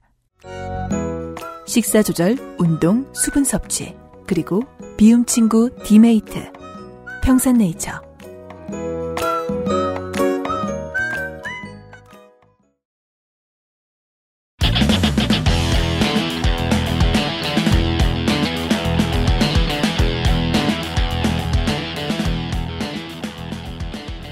누구나 볼 수 있는 오픈된 공간이기 때문에 어, 어, 프라이버시를 보장하지 않고 그걸 따로 이제 그, 어, 주- 그 이제 우위에 두지 않고 사진을 촬영하는 그런 이제 어, 사진 촬영이라고 하는 것은 언론의 보도나 혹은 예술 표현 등등의 자유잖아요. 네. 그런 자유를 더 우위에 같이 해놓고서 그렇게 이제 그 어, 법을 만들어 놓은 것이죠. 그렇다면 개인의 프라이버시를 보호해야 보호되어야 하는 공간은 어디인가? 그러니까 사진을 찍으면 안 되는 공간은 어디인가? 예를 들면 윤세민 기자가 화장실에서 응가를 하고 있다고 쳐요. 그걸 UMC가 찍으면 그 촬영 행위는 범죄가 됩니다. 네. 불법이죠. 그런 것들은 법에 나와 있는 나라들이 많이 있다. 네, 네. 그렇습니다. 어, 금지가 됩니다. 근데 그 윤세민 기자가 차려입고 다른 사람들 앞에 나와서 그러니까 공개된 장소에 나와 있을 때에는 찍을 수가 있는 것이죠. 특별히 유인촌 장관 같은 공인이 아니라고 해도 말입니다. 그럼 제가 공개된 장소에서 응가를 하고 있으면요? 찍어도 그. 그건 찍어도 됩니다. 아 정말요? 어, 예. 그, 왜냐면 근데 아, 응가를 하지 마세요. 공개된 장소에. 그, 일단 하면 안 되고요. 이런, 이런 사고 실험을 해야죠. 왜 그 저 노상방뇨 하는 양반들 있잖아요. 네네. 네. 찍혔어. 음. 찍혔어. 음. 네. 공개된 장소에서. 네. 네. 물론 이걸 부정적으로 드러내느냐 뭐 몇 가지의 문제들은 있겠지만 네. 기본적인 법에는 저촉안될 가능성도 있다는 거 아니에요 지금. 네네. 네. 아 그 노상방뇨 하시는 분을 포커스로 잡지 말고 거리의 풍경의 일부처럼 음. 찍는다면 문제가 안 될 수 있겠군요. 근데 이제 그 프라이버시가 보호가 되는 사적인 공간과 그냥 이제 그 공적인 공간의 그 차이, 그 차이 때문에 오는 사진 촬영의 허용 범위는 네. 미국과 유럽에서 약간 다릅니다. 음, 예를 들면 법률적으로 어, 미국도 이제 주마다 조금씩 다르다고는 합니다만은 대체로는 미국은 사진을 찍는 촬영자가 어디에 있느냐를 중심에 둡니다. 그래서 촬영자가 길에 서 있고요. 제가 예를 들어서 그 우리 집 1층 거실에 러닝 셔츠만 입고 앉아 있어요. 근데 그 창문 밖으로 그 촬영자가 그 창문 그 바깥에서 저를 볼 수가 있어요. 거기서 카메라로 저를 찍었다고 치- 쳤을 때 음. 미국에서는 그런 것이 합법에 다 들어갑니다. 음. 왜냐하면 촬영자가 그러니까 공개된 장소, 공적인 공간에서 볼 수 있는 범위 안에 제가 있었기 때문이죠. 음, 밖에서 음. 보이니까. 네. 네. 볼, 볼 수- 눈으로 볼 수 있잖아. 라는 거죠. 법정에서 이걸 다툰다고 했을 때는 눈이 닿는 범위에 저게 있다라고 음. 주장하는 거겠군요. 네. 그렇습니다. 반면에 그 유럽에서는 그게 이제 물론 유럽도 이제 나라마다 조금씩 다릅니다만은 그럴 대체로는 그럴 수가 없습니다. 왜냐하면 사진에 찍힌 그 당사자 피사체인 제가 공공장소가 아닌 곳에 있었기 때문이죠. 음. 영국 같은 경우는 길을 걸어가는 다이애나비를 찍은 사람은 다 무죄입니다. 다 무죄 판결을 받았어요. 어 근데 다이애나비가 승용차 뒷좌석에 앉아 있는 사진은 유죄가 됩니다. 그 여기에서 다이애나비는 무슨 음. 어 왕실의 일 일원이어가지고 보호를 받는 존재 이런 게 아니라 네. 그냥 자연인 보통의 사람으로서의 네, 그렇습니다. 그 물론 이제 그 왕실 그의 그 어떤 그 공간 안에 뭐 그 궁정 안에 있거나 그럴 때는 사진 촬영에 상당히 많은 제약이 들어가죠. 거기에 이제 규정도 있고 사진 촬영을 허가 받은 사람만 찍을 수 있다든지 음, 등등등이 있습니다만은 바깥에 나가 있을 때는 모두가 다 자연인 일이 되는 거죠. 길을 걸어갈 때는 거기는 이제 사람들 눈에 자유롭게 닿는 공공의 영역인데 네. 차 안은 프라이빗을 기대할 수 있는 영역이다. 프라이버시를 기대할 수 있는. 네, 그렇게 네. 어, 해석이 된 겁니다. 하지만 미국에서였다면 그것도 무죄였겠죠. 음. 근데 사진이라고 하는 것은 찍고 나서 그러니까 눈으로 보는 거랑 좀 다르잖아요. 찍고 나서 그걸 저장을 하- 하고 네. 오랫동안 보- 보관할 수가 있고 무엇보다 사진은 제3자에게 공표를 할 수가 있고 어, 전달할 수가 있고요. 이게 이제 그 데이터 전송량이 점점 더 늘어나면서 생기게 된 사진 촬영의 새로운 고민거리입니다. 그렇습니다. 어, 어딘가에 고정이 되어 있는데 그 고정되는 범위가 너무 넓어서 네. 어 이게 그냥 눈의 자유라고 보아줘야 할 것인가? 음. 그 그런 때는 이제 뭐 이게 상업적으로 쓰이느냐 또 여러 가지 몇 가지 더 기준이 들어가고 그러는데 사람들도 한국의 풍습 같은 한국의 지금까지 설명드렸던 한국의 분위기 같은 것들을 다른 나라의 사람들도 조금 느끼기 시작한다는 거예요. 그런 걸 어디서 볼수 있습니까? 전 세계 각국의 이런저런 프로그램들이 만들어 놓은 street view. 네. 이제 거의 대부분의 나라들이 사람을 가려줘요. 네. 어, 예. 그 모자이크를 네. 해주죠. 네. 블러 처리를 해주, 해주죠. 그렇게 그 눈으로만 보는 것하고 다르기 때문에 사진은 초상권의 문제가 또 생기죠. 그래 버려요. 네. 그러니까 사진을 촬영할 때 하고 음. 그 사진을 사용할 때가 달, 달라지게 됩니다. 네. 그 초상권의 문제는 크게 두 가지가 있는데요. 하나는 프라이버시를 보호받을 권리, 즉 그 사람 개인의 인격을 침해받지 않을 권리가 하나 있고요. 또 다른 하나는 퍼블리시티권이라고 해서 그 사람의 초상을 상업적으로 사용하는 권리. 어, 그러니까 그거는 이제 그 재산권에 해당하는 거죠. 프라이 어, 어 퍼블리시티권은요. 네. 프라이버시. 어, 그러니까 초상 인격권은 이런 겁니다. 예를 들어서 어, 길에서 교통사고가 크게 났습니다. 처참하게 다쳤어요. 누군가가 막 피가 막 줄줄줄 흐르, 흐르고 그래요. 그러면은 그 처참하게 다친 그 모습을 찍어서 찍는 것은 합법입니다. 촬영 순간에는. 근데 그것을 공개하는 것. 네, 인터넷에 올리는 것은 프라이버시의 침해가 될 수가 있습니다. 음. 공공장소에서 촬영을 했다고 하더라도 말이죠. 어, 바- 또 이제 그, 또 다른 하나, 그 퍼블리시티권 같은 경우는 예를 들면은 누가 윤세민 기자의 사, 사진을 찍어서 네. 공공장소에서 음. 찍는 것은 합법입니다. 찍어서 그것을 어 무슨 어떤 어떤 업소 광고에다가 황홀한 오늘 밤을 보내세요. 이런 그 광고 문구하고 같이 너무 복잡한 메시지를 내보내지 마세요. 어 상업적으로 이용한다면. 네. 네. 윤세민 기자의 얼굴을 그 윤세민 기자의 그 동의나 허가가 없이 그 상업적으로 쓰면 네. 그거는 저보고 황홀한 밤을 보내라고 저한테 보내는 편지일까요? 아까 윤세민은 일단 복잡하겠죠 머릿속이. 음. 근데 여기서 중요한 메시지는 이제 황홀한 것이 아니라 클리어한 메시지는 음. 찍는 건 합법, 상업적으로 쓰면 불법. 네. 그, 그 초상권을 가진, 그러니까 그 초상의 원작자인 그 얼굴을 가진 사람의 의도와 다르게 네. 어떤 그 상업적 목적에 이용이 되면은 그것은 그 얼굴을 사용해서 재산상의 이득을 부당하게 취하는 것이 되죠. 네. 네. 어. 그 무슨 김민아 그 시사 아저씨가 여느 때처럼 우리 막 사무실에 들어와서 제 얼굴 사진 찍었어요. 음. 찍는구만 예. 봤어. 네. 뭐 인스타에 올려도 괜찮고 뭘 해도 괜찮아. 괜찮습니다. 근데 제 사진을 농심에 팔아서 새우깡에 내 얼굴이 나와 있어. 새우 새우. 그 잘못돼. 있죠. 네. 그건 아주 잘못됐죠. 그러면, 그러면 안 되죠. 칵테일 유형이 되는 거예요. 예. 그러면 네. 합성 필수 요소가 되겠죠. 네. 네. 아니 근데 정- 이런 음. 경우가 많은 게저 음. 같은 경우에 이제 대학 교수님들의 뭐 교재를 만드는 일 같은 걸 했을 때 네. 교수님들이 참고 자료로 그 언론에 게재된 사진을 제시하는 경우가 있어요. 음. 근데 거기 누군가의 얼굴이 들어간 경우에는 우리는 그 사진 왜냐면 저희는 그 교재를 만들어서 파는 사람이잖아요. 음. 쓰면 안 되는데 네. 대학 교수님들 측은 아니 이거는 기사에 공개된 사진인데 왜 쓰면 안 되느냐 이런 식으로 따지고 들거든요. 음. 다르죠. 언론 보도용 사진과 다른 용도로 사용되는 사진이 다르죠. 한국은 아직 그 장사가 그렇게 엄격하지 못하죠. 네. 네. 음. 매우 엄격합니다. 음. 어느 영역에서는. 어느 영역에선 그렇고요. 네. 정리를 하자면 공개된 장소에서 사진을 촬영하는 것, 그 사진의 촬영 행위는 어지간하면 다 합법입니다. 어, 다른 나라에서 말이죠. 네. 한국도 물론 그렇고요. 공개된 장, 장소라는 기준이 미국과 유럽에서 약간 다릅니다. 그 사진을 어, 공표하는 행위는 어, 공표하는 행위는 프라이버시나 퍼블리시티를 침해를 해서는 안 됩니다. 침해를 해서는 안 된다라고 하는 마- 말은 그 다시 말해서 침해를 하지 않으면 괜찮다라고 하는 말이 되기도 하죠. 네, 이게 중요한 이해라고 생각합니다. 네. 침해하지 않는 선에서 찍는데 네. 한국의 문화는 음. 카메라를 꺼내 들면 음. 그게 곧 침해라고 라고 생각하시는 분들도 많고 네. 저는 카메라를 드는 일을 좋아하지 않습니다만 카메라를 들 때마다 사람들이 침해한다고 생각하면 어떡하나 음. 음. 라고 뒤로 빠지거든요. 네. 그게 법 바깥의 통제죠. 음, 네. 음. 그 침해하지 않는다면 사진에 찍힌 당사자의 허가 없이도 공표할 수 있다는 얘기이죠. 그런 것이 대부분 이제 그 언론 보도 사진에서 그렇게 됩니다. 어, 서양 국가들의 기준이 그렇게 되어 있는 것은 사진에 찍힌 사람에게 별다른 해가 되지 않는 한에서는 어, 무제한적으로 자유를 허용하는 것이 사회적으로 더 이익이 되기 때문입니다. 사회적인 이- 이익이라고 하는 것은 첫 번째로 이제 언론 보도, 자유로운 언론 보도입니다. 외국의 굵직한 언론사들을 보면은 로이터라든지 AF, AFP 통신이라든지 등등등 있잖아요.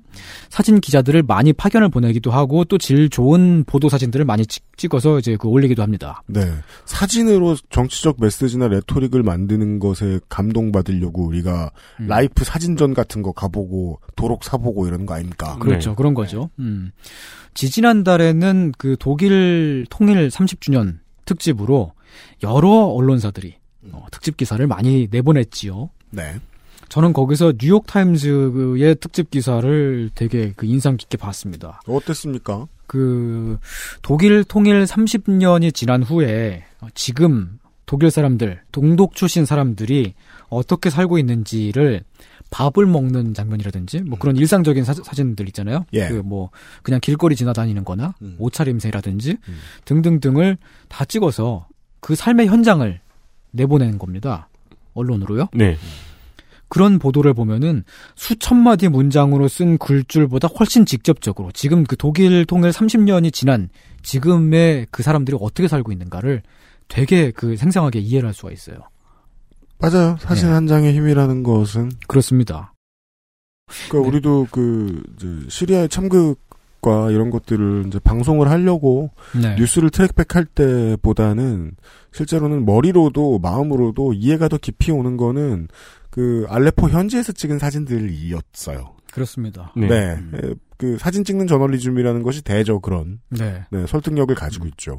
폭격이 계속되었다라고 하는 그냥 기사 문장으로 된 기사를 읽는 것보다 진짜로 그 엊그제까지 멀쩡했던 건물이 바로 오늘 잔해가 되어 있는 사진 그런 음. 것을 한 장 딱 보면 와 진짜 심각하구나라는 누구 사람들이 있죠. 평생 살던 동네의 동사무소, 네. 학교 도서관, 음. 그, 어, 저널리즘이 공익에 헌신하고 제대로 복무했다라고 평가하려면 이런 기준에 부합하면 된다는 겁니다. 음. 사람들이 머리로든 마음으로든 좀 더 빠르게 이해했어요. 음. 어떤 문제 해결을 위한 메시지의 전파에 더 기여했어요. 네. 그랬으면 그 사진은 좋은데 쓰인 거죠. 그렇습니다. 네.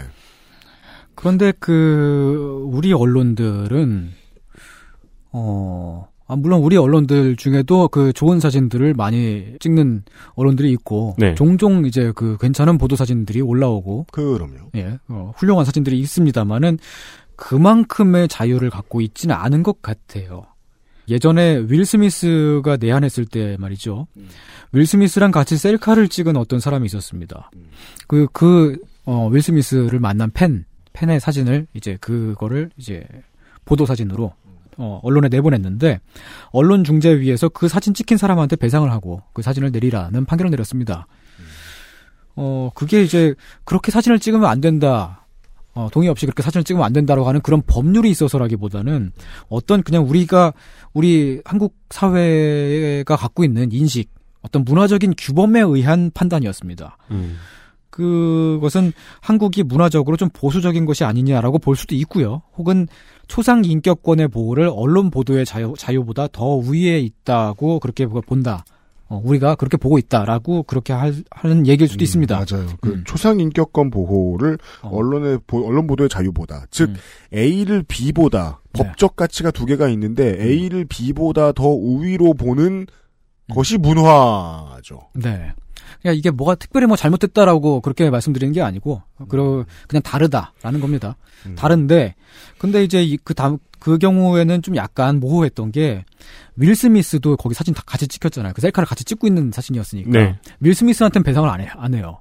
그렇죠. 그 윌 스미스의 사진을 찍은, 같이 찍은 음. 사람에게는 배상을 그것 하는. 역시 사회적인 고약한 맥락이 있긴 한데 이건 네. 좀 다른 얘기니까 차치하다 하더라도 네. 아무튼 사회문화적 규범으로 판단 내린 거라는 거죠. 언론중재위원회가. 네.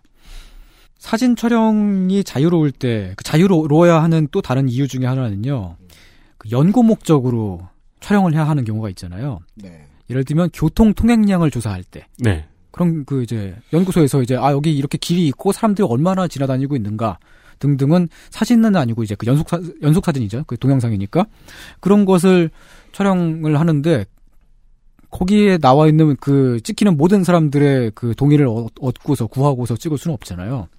그리고 그런 뭐- 그런 식으로 street view를 만들 수는 없죠. 네 그런 경우가 있기 때문에 또 불법화하기가 어려운 측면이 있습니다. 그 과속 카메라에도 얼굴이 찍히는 경우가 있지 않나요? 아 그렇죠 찍히죠. 네.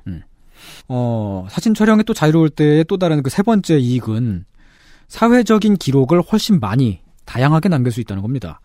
구글 이미지에서 90년대 서울 풍경이라고 검색을 하- 하면요. 길거리를 지나다니는 사람들의 표정까지 세세하게 보이는 사진들이 쭉 나와요. 아유, 뭐, 7, 80년대에는 방송국에서 인터뷰하면은 그 인터뷰한 인터뷰이 밑에 주민등록번호 떴는데요, 뭐. 아, 그쵸. 주소가 뜨기도 했죠. 네. 음. 그리고 뉴스가 꼭 90년대에는 음. 그 무슨 뉴스를 내보내면서 안에 넣을 영상이 없으면 괜히 길에 다니는 이 길거리 모습을 찍어서 내보냈어요. 네. 네. 직접 사람, 그 가서 얘기를 붙이기도 하고요. 네. 사람 되게 많은 것처럼 이렇게 보이게 찍어가지고. 네네. 근데 그렇게 해가지고 이제 사람들이 막, 막 있는 것들, 그 모습을 보면요. 우리는 그, 그 모습들을 통해서 그때 사람들이 어떻게 입고 어떻게 화장을 하고 다녔는지 왠지 지금이랑 그 안경 디자인도 또 다, 다 달라요. 네. 눈썹 그림 모양도 다르고 음. 그런 거를 세세하게 디테일하게 파악을 할 수가 있습니다. 네. 순식간에 객관적으로 알 수가 있죠. 그러면 그건 또 이제 그, 그 기- 그것이 기록으로 남아서 어떤 사회 문화적인 연구에 그 제, 어, 도움이 되기도 하고요. 네. 100년 뒤에 지금 시대를 가지고 사극을 만들 때 요긴하게 쓰겠죠. 네. 네. 근데 막 사진들이 하나도 안 남았는데, 음, 손이상이 자기 찍은 사진만 많이 돌아다녀. 음. 그러면은 22세기의 후손들이 음. 조상들이 다 손이상 같은 줄 알 거 아니야. 그렇죠. 사료가 없다는 건 그런 불행이죠. 네. 네, 그렇습니다. 사료가 삑살이 나면 큰일 납니다. 몇 개 있지도 않은데. 네. 모두가 모직 정장만 입겠구나. 음. 뭐 이렇게 생각을 하겠죠. 네. 음, 그런 모습들을 남기는 게 그 공식적으로 촬영하는 것도 있잖아요. 역사 기록 같은 거. 혹은 그 이제 어 중요한 공식 행- 행사 예를 들면 그 청와대 대통령 기록실에서 대통령의 모습들 그런 것들은 이제 어 찍는데 만일 그냥 일반적인 사람들의 모습을 남기지 않는다면 그건 이제 우리들이 살았던 모습들은 사라져 버리는 거잖아요. 역사적으로는 그런 그런 차원이 있죠. 그리고 사진 촬영이 자유로울 때또또 다른 이익이 또 있습니다. 그거는 이제 그 기록 사진이 그냥 단순한 기록, document를 넘어서 예술적인 차원으로 승화될 때가 있잖아요. 그런 예- 예술 사진 말이죠. 그 예술 사진도 그 사회가 더 많이 다양하게 생산을 한다는 겁니다. 어, 예컨대 사진계의 레전드, 고인물, 앙리 카르티에 브레송 같은 경우는 썩디 썩은 물이죠. 예, 썩디 썩었어요. 아, 그래요? 예, 네. 썩었습니다. 누구나 다 알고 있어요. 그러니까 그 가장 이 이름을 처음 들어보셔도 그 음. 타임스퀘어 광장에서 미국의 승전 소식을 듣고 키스하는 사진은 보셨을 거예요. 아, 그렇죠. 어떤 네. 남녀가 네. 키스를 하고 있는 사진. 그 사진을 찍은 사람이죠. 네, 그거 어 저기 사람이 사- 키스를 하고 있다. 그걸 사진 찍은 거죠. 근데 그런 사진들 보면은 단순한 기록을 넘어서서 아름답기까지 해요. 그 사진은 정말 그 한 시대의 어떤 상징 같은 사진이거든요. 네. 어, 전쟁이 끝났다라고 하는 그런 메시지가 팍 들어오고요. 네. 까르티에 브레송은 사진을 찍을 때 우선 초점을 맞추고 기다리고 있습니다. 그 키스 사진을 찍을 때에도 저 남녀가 키스를 할 것 같은 거를 이미 감지를 했을 거예요. 감지하고서 초점을 맞추고 기다리고 있다가 키스를 하고 있는 순간을 딱 노리고 딱 찍은 거죠. 이 그 브레송 사진의 가장 놀라운 점은 그거죠. 네. manual focus라는 것. 네. 아, 수동이라고요? 네. 음. 수동은 다 힘들죠. 네. 근데 그렇게 사진을 찍을 때는 그 당사자에게 사전에 허락을 구하고 찍은 게 아니지요. 인물 사진을 찍을 때 동의를 먼저 받고서 찍게 되면은 피사체가 카메라를 의식을 하기 때문에 그 인물이 전문 모델이 아닌 이상 사진이 부자연스럽게 됩니다. 전문 모델이라고 하더라도 그 사진가의 의도에 따라서 연출을 하게 되죠. 그래서 사진이 음. 역사를 왜곡하게 되지요. 네, 그런 유명한 네. 사진 얘기하니까 30년대에 그 미국의 RCA 빌딩의 공사 그 인부들이 음. 저 도시락 먹고 있는 네. 실제로 밥을 먹진 않았다고 해요. 음. 그리고 지금 많은 사람들의 추측에 의하면 설정일 가능성이 음. 크다라고들 이야기를 해요. 네. 근데 설정이든 아니든 이게 이제 뭐 한 7, 80년 넘었으니까 네. 보는 사람들은 아 그때 이랬겠구나 이렇게 생각할 거 아니에요. 그럴 수 그렇죠. 있죠. 네. 네. 이거는 사진이 나쁘다 위험하다 이런 얘기가 아니라 가치 중립적으로 사진이 세다는 얘기를 하는 거예요. 저는. 그렇습니다. 연출된 사진이랑 그렇지 않은 바깥에서 자연스럽게 찍은 사진은 현장감이 달라요. 그래서 예술성에서도 다소의 차이가 있을 수밖에 없습니다. 아, 물론 이제 그 연출 사진이 예술성이 떨어진다 그런 건 아니고요. 어, 이제 그 한국의 사진, 한국 사진들을 보면은 우리는 그 바깥에서 그렇게 생생하게 찍는 사진이 상당히 비주류이기 때문에 스튜디오 사진, 맞아요. 잡지 같은 데 실리는 패션 사진이라든지 네. 모델 사진 등등등이 하나의 큰 주류가 되어 있고 풍경, 자연 풍경 사진들, 해돋, 해돋이 사진 같은 것들 그런 것들도 또 하나의 이제 큰 어, 역할을 차지하고 있습니다. 그 외에 아주 일부분 도큐멘터리 사진이라고 하는 거는 대부분 다 이제 그 도큐멘터리 그 찍으시는 분들은 흑백으로들 많이들 찍으시는데 그렇더라고요. 아, 왠지 모르겠지만 흑백을 좋아하세요. 네. 어 되게 일부지만은 그 집회 시위 장면이라든지 예. 어, 정말 어떤 그 공식적인 어떤 어떤 날, 음. 뭐 무슨 그 국군의 날 행사 그런 것들을 사진으로 남겨요. 네. 무슨 뭐방 방송국 연예대상 시상식 이런 거를 흑백으로 찍는 사람은 못 봤어요. 네. 꼭 방금 말씀해주신 그런 소재들이 흑백으로 찍혀요. 음. 근데 그 다른 나라들 같은 경우는 그냥 그 바깥에서 찍는 candid candid 사- 사진이 되게 중요한 주류 사진이거든요. 음. 그렇기 때문에 그 뭐 카메라 같은 경우도 뭐 라- 라이카 카메라가 그 이렇게 어 RF 방식으로 빠른 네. 네, 네. AF를 가능하겠죠. 네. 그. 라이카 카메라가 어 이제 그 비싸고 훌륭한 사진기로 네. 그렇게 정평을 받게 된 것은 작아요 카메라가 작고 빠르기 때문에 네. 바깥에서 사진을 찍을 수 있기 때문입니다 빠르게 그러니까 그 자연스러운 순간을. 네, 거리 사진을 찍기 위해 만들어진 카메라인 거죠 근데 그런- 한국에서는 음. 어, 문화 규범상 크게 소용없다. 음, 그런 사진을 찍는 사람들이 그렇게 흔하지 않다는 겁니다 그런 어 거리 사진을 찍으시는 작가들은 분명 물론 많이 계시지만은 그분들은 해외에서 주로 활동을 하시거나 아니면 뭐 국화빵을 팔고 계세요 국화빵을 왜 파세요? 그 국화빵을 제주도에서 국화빵을 팔고 계신 사진 작가분이 계십니다. 아, 그 저기 저기 저기 저기 저기 가부키초에서 사진 찍으시는 분 아니신가요? 아, 예, 찍, 찍으셨던 분. 아, 네. 권철 사진 네, 작가님. 아, 아, 아시네. 어. 아 그래요? 그 예. 실제로 아, 그냥 하는 소리가 아니고 국- 리얼리 국화빵. 예, 네, 네. 그러니까 지금은 제주도에. 국화빵. 제가 아, 저는 그냥 그 음. 개발자 치킨 팔듯 하다 뭐 그런 그분- 속담 같은 건 줄 알았죠. 그분 사진은 지금 검색을 해보시면은 음. 가부키초에서 일어나는 폭력 사태나 어, 사람 막 패싸움하는 거나 예, 막 그런 사진을 아주 적나라하게 찍으신 분입니다. 음. 그런 거를 찍다가 한국에 돌아왔으니까 돌아오니까 어 사진을 갑자기 뭐가 좀 이제 어색하고 그러니까 어 이제 어, 국가방을 팔고 계시죠. 제가 판단했을 때, 아, 제, 제 그냥 제 기준에서는 그 한국의 사진 작가들 중에 top 5 안에, 안에 드시는 분입니다. 아, 그렇군요. 예. 네. 어, 어, 좀, 그, 그러니까 이제 뭔가 어떤 우리가 가지고 있는 어떤 문화적 규범상 우리는 어떠한 장르의 예술 사진들을 약간 그 탈락시키게 되는 음. 그런 사회에 있는 것이죠. 옛날에 사진 하시는 분 말씀을 들은 적이 있었는데 네. 이렇게 돌아다니면서 이제 시장에 사진 찍는 걸 좋아하셨는데 음. 그러니까 기술이 있으니까 찍을 때는 몰래 찍을 수 있죠. 근데 음. 찍고 나면 놀래시잖아요. 그렇죠. 그럼 가서 다 설명해 드린 다음에 사진을 보내드리겠다는 설명까지 다 하고 왔어야 했다고 그러더라고요. 음, 지금도 종종 그렇게들 하, 하세요. 네. 어. 그 이제 뭐, 뭐 이것저것 하다가 성공한 사람들이 음. 자기 돈 갖다가 뭐 부모나 뭐 조부모의 고향에다가 보내기도 하고 네. 음. 그러면은 거기다가 뭐 악기 가르쳐 주는 뭐 시설을 만들기도 하고 뭐 구기 종목 할 수 있는 시설을 만들어 주기도 하고 막 그래요.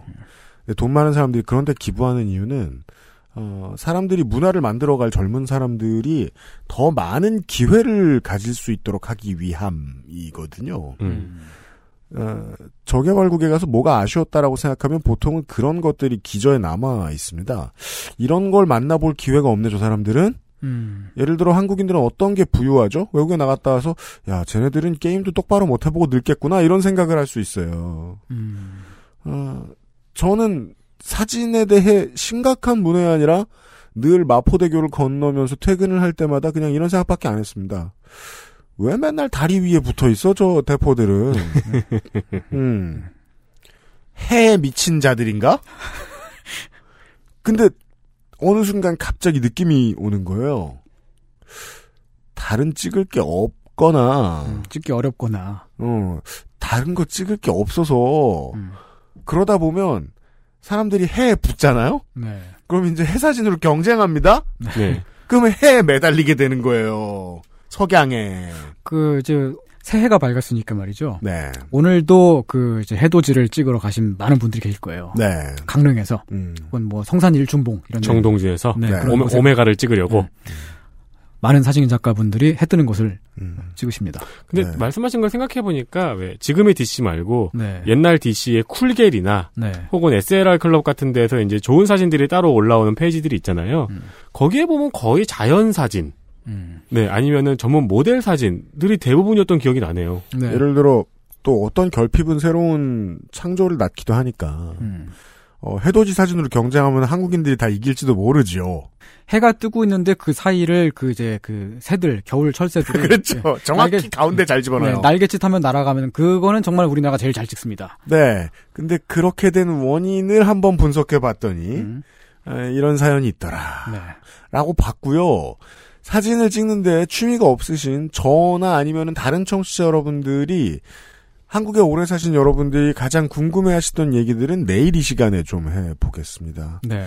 여기가 혹은 다른 데도 비슷할 수 있는데 사진에 대해서 뭔가 적대심을 갖거나 쭈뼛쭈뼛하게 된 이유는 뭐가 있으며 이것을 해결할 방법은 없을까? 네. 거기까지 고민할 수 있을지는 모르겠지만 고민은 더 거듭해 보겠습니다. 네. 내일 이 시간에요. 서양 네 서양 국가 네, 서양 국가들 네, 중에도 네, 음. 음, 사진을 공개된 장소에서 찍다가 음. 소송까지 갔던 사례가 있습니다. 네. 네 그런 것도 내일 이 시간에 말씀드리겠습니다. XSFM입니다. 한약과 음식을 다스리는 약선 전문가를 육성합니다. 원광 디지털대학교 한방건강학과에서 2020학년도 신입생, 편입생을 모집합니다. 원서 접수는 2019년 12월 1일부터 2020년 1월 10일 금요일까지. 인생은 한방. 원광 디지털대학교 한방건강학과.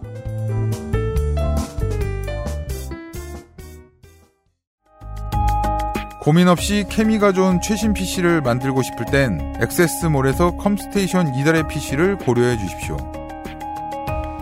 주식회사 컴스테이션